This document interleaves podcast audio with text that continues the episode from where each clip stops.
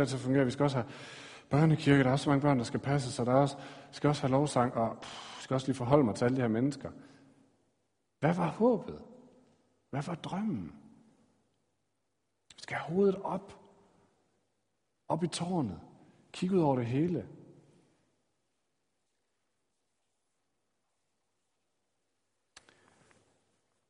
Og det her, det bevæger sig tilbage til én ting. Nemlig, hvem var den Gud, som gav os løftet, som gav os håbet? Hvad er det, hans virkelighed er? Og på en måde kan man sige, at det er et spørgsmål om, hvor stor er din Gud? Hvad kan han? Hvad vil han? Tror du på det?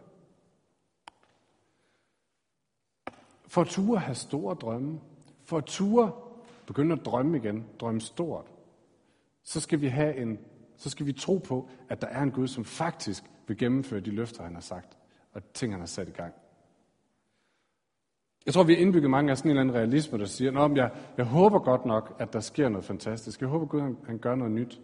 Men når jeg sådan lige kigger på mine egne ressourcer, nej, det kommer nok ikke til at ske. Og på en eller anden måde slutter vi fred med, jeg vil gerne, men jeg, jeg gør jo alligevel ikke rigtig noget ved det, og der sker ikke rigtig noget, så det kommer nok ikke til at ske. Det er sådan en indbygget realisme. Men hvad nu hvis Gud er en stor Gud? Hvad nu hvis Gud han er mand for at holde de løfter, han giver? Hvad nu hvis det passer, når Bibelen siger, at han er en, en kærlig Gud? Han er en almægtig Gud. Han er en, en Gud, der elsker ret, hader uret. En Gud, der ser de faderløse, enken, de svage. En Gud, som vil flytte mennesker fra mørke og ind i lys. Så afhænger det ikke så meget af, om jeg lige tror, jeg kan, eller holder vi fast i løftet. Det er det, han vil. For at ture bevare de her drømme. For at ture begynder at leve, løft hovedet og sige, Nå ja, så kræver det, at vi tror, at vi har en stor Gud, som vil gennemføre det her, som har alle ressourcer i verden.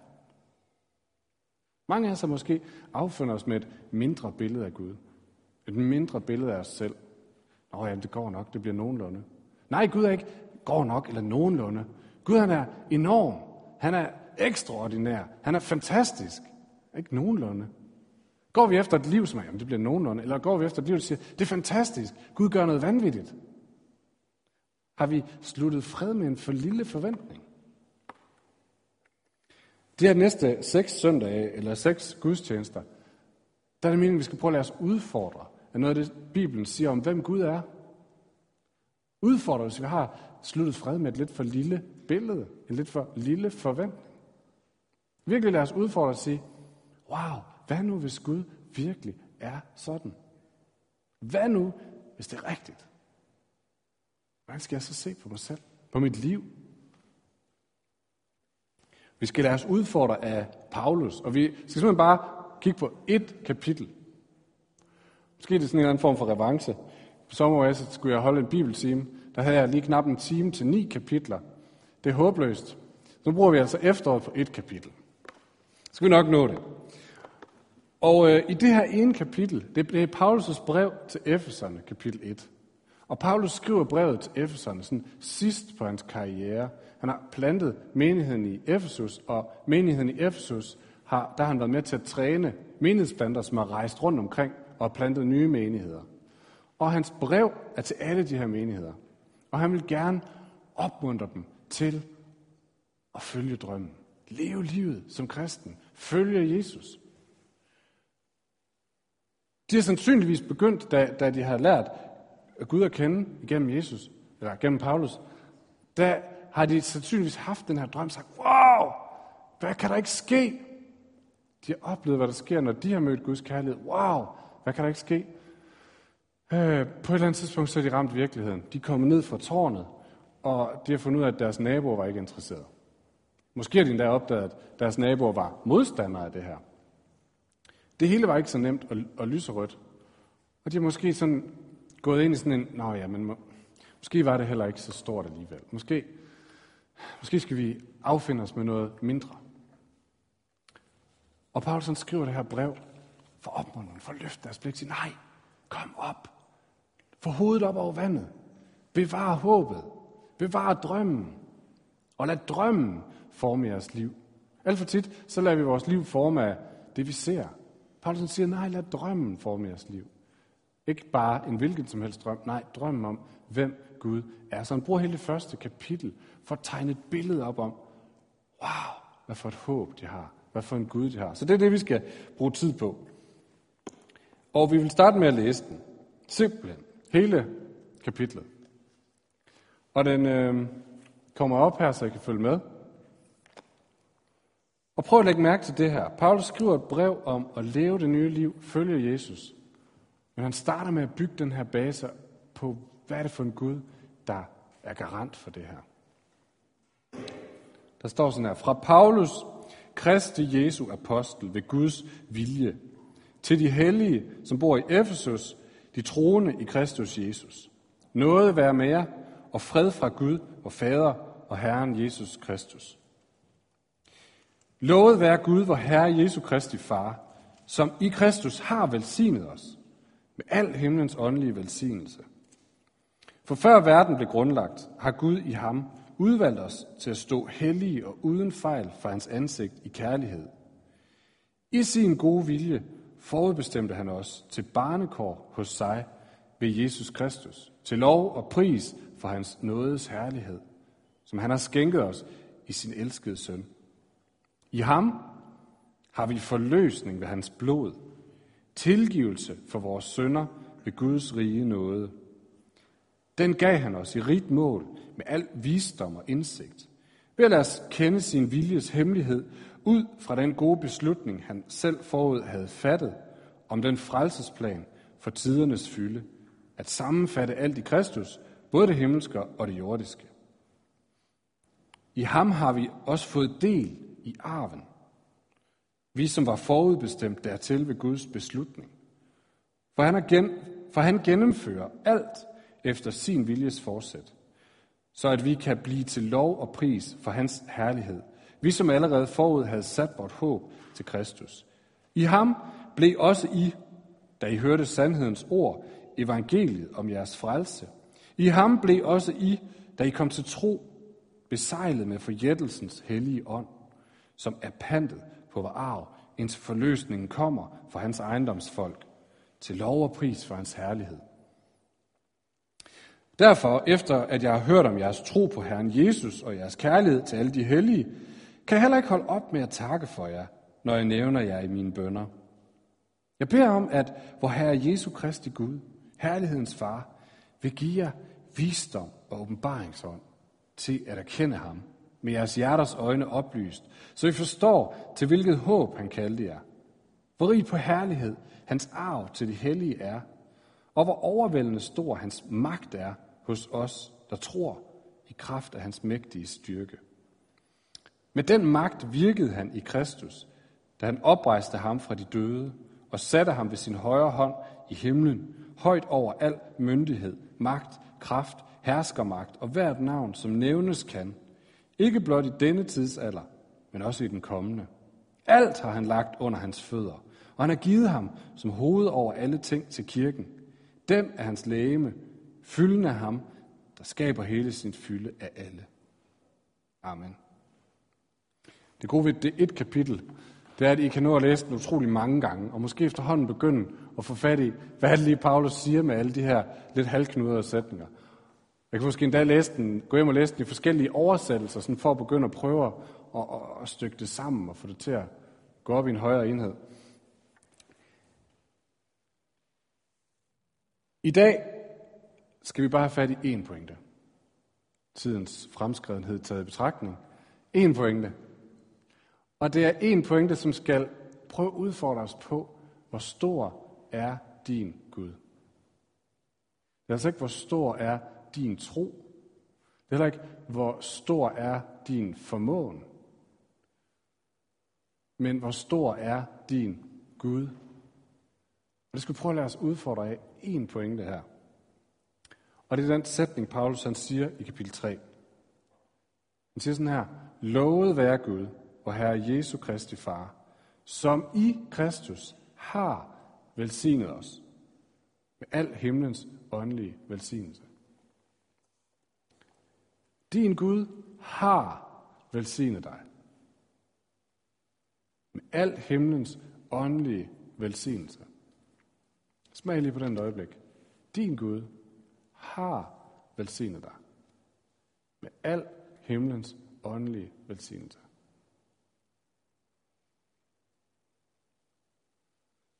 Hvis I er som mig, så tror jeg ikke, der går en dag, hvor I ikke tænker, om jeg kunne godt bruge lige lidt mere velsignelse her. Jeg kunne måske godt bruge ret meget mere velsignelse på det her område i mit liv. Paulsen siger, at jeres himmelske far har velsignet jer med alt himlens åndelige velsignelse. Så kan man måske indvende, at ja, men måske var Efeserne lidt naive som folkefærd. Så de tog det for gode varer, hvad Paulus end sagde, de jo trods alt 2000 år siden. De var vel heller ikke så kloge dengang, var de? Måske var det, måske var det bare sådan en, en talemåde. Nej, det tror jeg faktisk ikke. Jeg tror ikke, der var noget galt med Efesernes forstand. De boede trods alt nede omkring Grækenland, hvor alt vores, øh, stort set hele det øh, hvad skal man sige, samfundsbillede, vi, vi har i dag, stammer fra, fra den tid. Jeg tror, de var udmærket kloge. Jeg tror udmærket, de vidste, hvad forskellen var på øh, at have et behov og ikke have et behov. På at være sulten og være mæt. På at være lykkelig, på ikke at være lykkelig. På at være velsignet og på ikke at være velsignet. Så ikke, der noget galt med dem. Så vil selvfølgelig også indvende, måske var Paulus sådan en kalifornisk solskinsdreng, som aldrig nogensinde havde oplevet livets hårde sider, og som derfor bare slyngede ud omkring sig og sagde, Nå, jamen, det er ikke fantastisk, Gud har velsignet os, det er dejligt. Og så kan man godt forstå, at han skriver sådan noget. Men nej, det holder heller ikke. For hvis vi forfølger Paulus lidt i hans breve, så vil vi vide, at han om nogen er kendt med livets barske sider. Han har fået tæsk flere gange, han er blevet pisket, han har, fået, han har lidt skibbrud mange gange, han har været fængslet, han har lidt sult og tørst og manglet alle sine ting. Han har forfulgt den her drøm, som Gud har givet, Gud givet ham om at, om, at han vil skabe fred i verden, og at han vil genoprette verden. Så langt, så han har mistet alt. Så enten så er han virkelig naiv, og bare sådan lidt bruger store ord for ingen, ingen grund. Eller også, eller også, så har han fundet en kilde, som betyder, at han selv der, hvor han har mistet alt, kan sige, Gud har velsignet mig med alt himlens åndelige velsignelse. Han siger i Filipperbrevet, som vi ved, han skrev fra bunden af et uselt fængsel, skriver han igen og igen, glæd jer i Herren. Og så må man have fundet et eller andet. Man har fundet en eller, anden, en eller anden kilde, som gør, at uanset hans ydre omstændigheder, kan han sige, Gud har velsignet mig. Der er grund til glæde. Måske, måske, måske, er det sådan, måske mente de noget andet med velsignet. Måske er det bare sådan et, et, et blødt ord, som at Gud ser på jer med varme følelser. Eller Gud vinker til jer fra himlen. Eller hvad man nu kan lægge i velsignet. Måske var det bare sådan en, en måde at indlede et brev på at sige, Gud elsker jer i øvrigt. Men der var ikke noget konkret i det. Men det tror jeg simpelthen heller ikke. Fordi Paulus skriver til den her menighed, som han har et kæmpe hjerte, eller de her menigheder, han har et kæmpe hjerte for, og som lige er begyndt, øh, livets realitet er gået op for dem. Det er ikke nemt, det her med at være kristen. Det er ikke nemt at følge Jesus i en verden med modstand. De har ikke brug for varme følelser eller håndkys. Nej, de har brug for konkrete værktøjer til at leve et liv i kamp. Og når Bibelen snakker om, om velsignelser, så er det pagtsprog. Så er det ind i den pagt, Gud har med mennesker. Den pagt, som begynder helt det gamle testamente, hvor Gud siger, I er mit folk. Jeg vil sørge for jer. Jeg vil altid give jer det, I har brug for. Jeg kender jer. Velsignet betyder, at han sørger for os på alle områder i livet. Og I skal være en velsignelse. I skal se menneskers behov og møde dem.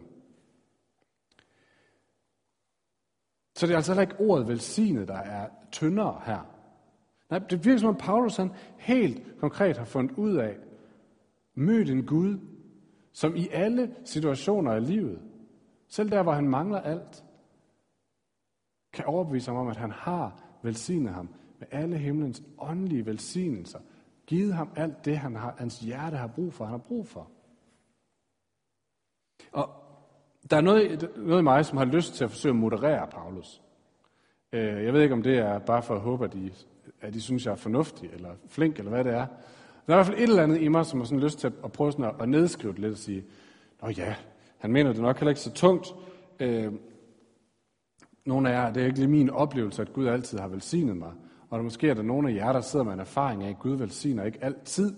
Så forsøg at finde en eller anden en, en middelvej, hvor man siger, det skal nok ikke tages så konkret. Det er noget med varme følelser. Men det er bare ikke det, Paulus siger.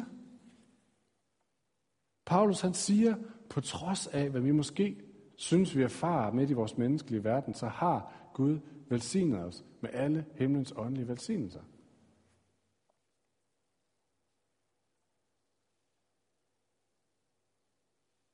Og for Paulus, der bliver det det, som gør, at han kan blive ved med at kæmpe for Guds rige. Blive ved med at stå i kampen, strække sig og fortsætte.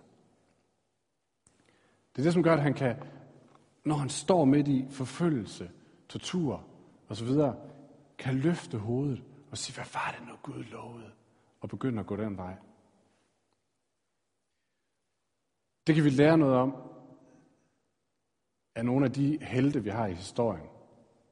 Lære noget om det her med, ikke bare lade sig styre af den dagligdag, som sætter rammen, men turde løfte hovedet og gå efter noget større. En af dem er Martin Luther King, som øh, I sikkert kender de fleste af jer, som kæmpede for, for de sortes rettigheder i USA tilbage i 50'erne og 60'erne, og som, som virkelig forfulgte det helt derind, hvor det havde meget, meget store omkostninger. Og han holdt en tale få dage før sin død, øhm, hvor han var klar over, nu ville det sandsynligvis snart ende med, at han blev slået ihjel. Der havde været masser af morforsøg på ham. De var blevet stoppet. Og der havde været masser af modstand, og folk sagde, det er farligt det her. Og han holdt en tale få dage før sin død, hvor han sagde sådan her. Jeg oversætter det lige. Som alle andre vil jeg gerne have lov at leve et langt liv. Fordi et langt liv er en god ting. Men det er jeg ikke optaget af endnu. Jeg ønsker bare at gøre Guds vilje. Og han har tilladt mig at gå op på bjerget. Og jeg har set over på den anden side. Jeg har set det forjættede land. Det er ikke sikkert, at jeg får lov til at komme derover med jer. Men jeg vil gerne, at I skal vide dette i aften. At vi som folk vil komme til det forjættede land. Han stod midt i kampen. Den var helt konkret. Han blev slået ihjel to dage senere. Men, han, men Gud har haft ham op på bjerget. Han har set et samfund, hvor mennesker var lige, hvor folk blev behandlet rimeligt og lige. Og han har set, at det var Guds plan og Guds vilje og Guds drøm. Og nu gik han efter dem. Og han var et sted, hvor han sagde, det er lige meget, om jeg dør eller lever. Den her drøm er så vigtig. Han var et sted, hvor han kunne sige, Gud har velsignet mig med det, jeg har brug for. Han havde fundet en Gud, som gjorde ham i stand til at ture fortsætte og løft hovedet. Det er nok ikke vores situation, det her med at stå overfor at være ved at blive slået ihjel. Øh, men vil du ikke gerne finde en Gud, hvor, hvor, du, er, hvor du ikke bliver styret af hverdagens op og ned? Hvor du ikke kan have en stor drøm en dag, og den næste dag sige, nej, det går ikke alligevel, fordi nu skal der også støvsuges. Og jeg ved godt, det er lidt udfordrende der, fordi mange af os har til tider virkelig store ting at slås med. Og det er ikke bare sådan noget, vi skal sige ski til og være ligeglade med og, og, og hoppe henover. Men når Paulus, når Martin Luther King og andre kan møde en Gud, som midt i det håbløse, midt i det svære, kan sige, jeg løfter mit hoved, og jeg går efter løftet, jeg går efter målet. Vil du ikke gerne finde den Gud? Som kan sætte dig fri til at kæmpe for ham, for hans rige, for kærligheden, for godheden. Den gode nyhed er, at han har fundet dig. Han har fundet dig og mig, og han er her. Og det er den Gud, vi kender. Men vi må lade os overvælde af det. Det sidste, vi skal gøre nu, det er at rejse os op. Det må jeg gerne gøre nu. Og så vil vi bare lige reflektere over to ord, som Paulus han siger i det her kapitel.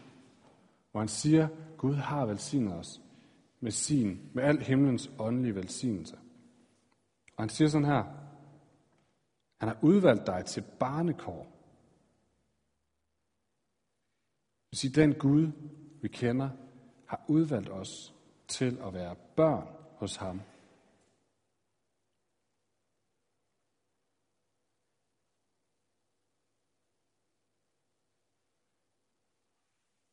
Han er vores far.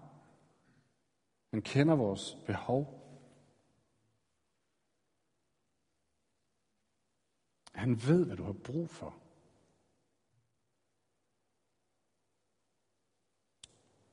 Han er, ikke, han er ikke ligeglad med det, som går dig på, eller det, som du frygter.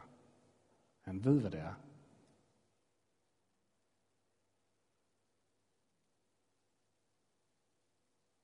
Og han er opmærksom på dig. Han, hans øjne ser dig.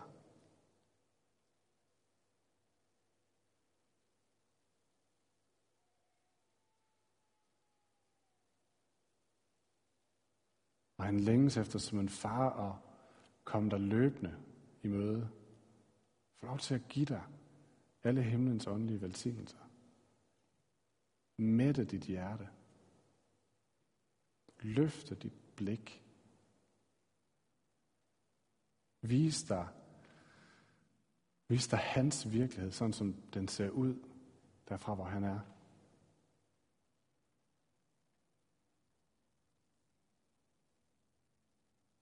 Og det andet ord, han har besejlet dig med heligånden som pant på den arv, der venter. Fordi du er barn, så skal du også arve. Og fordi han er den her verdens skaber og konge, så skal du arve jorden. Men det er en jord, der er renset for ondskab.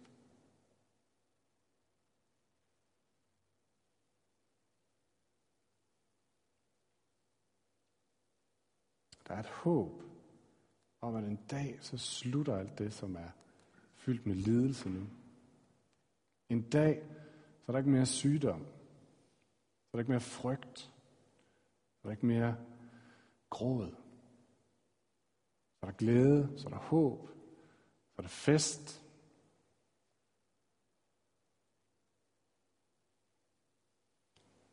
Og han har besejlet dig til at, være, til at fordele den arv.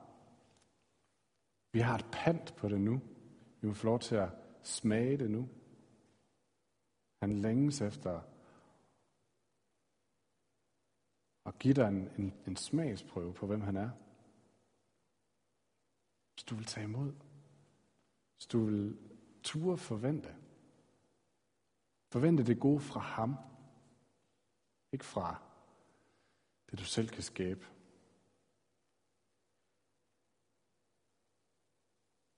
Han er en far, som længes efter at give dig det, du har brug for. Løfte dit blik. I dig håb.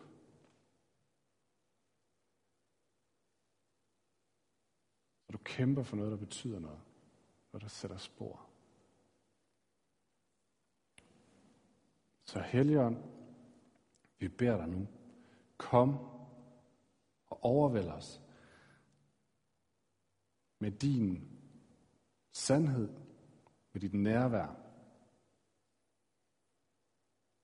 Og der, hvor vi har små billeder af dig, kommer og overvæld os med et stort billede af dig.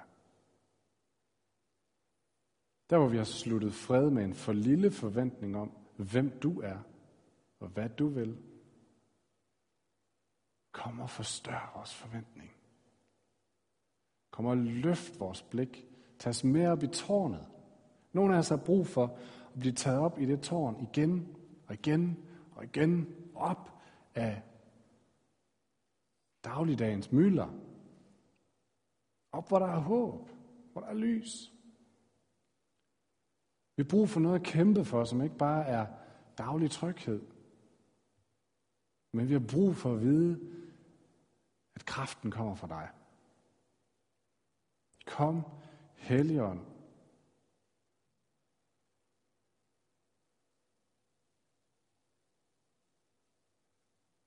Væk dig en her af dine elskede børn, som tør svinge dit kærlige svær.